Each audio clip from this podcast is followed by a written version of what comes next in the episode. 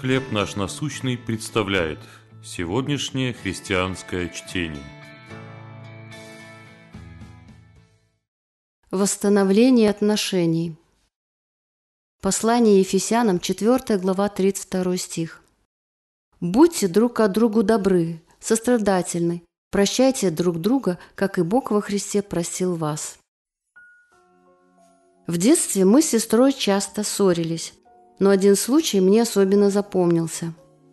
Мы с ней накричали друг на друга, наговорили много обидного, и она напоследок сказала мне такое, что в тот момент казалось непростительным. Свидетелем нашей ссоры стала бабушка, которая сказала, «Бог дал каждой из вас только одну сестру. Вам нужно быть добрее друг к другу». Мы помолились, чтобы Господь послал нам любовь и понимание, помог нам признать свою неправоту и простить друг друга.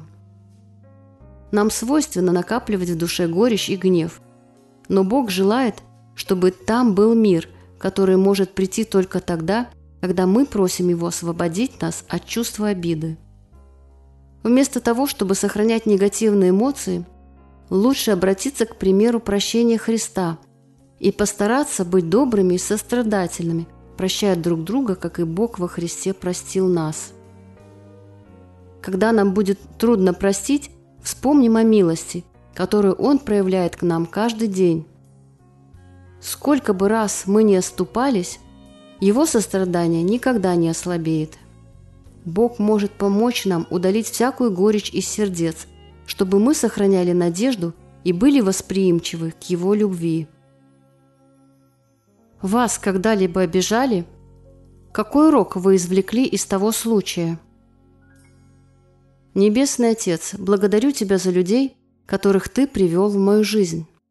Помоги мне сохранять в сердце дух любви и прощения. Чтение на сегодня предоставлено служением «Хлеб наш насущный». Еще больше материалов вы найдете у нас на сайте, в соцсетях и YouTube.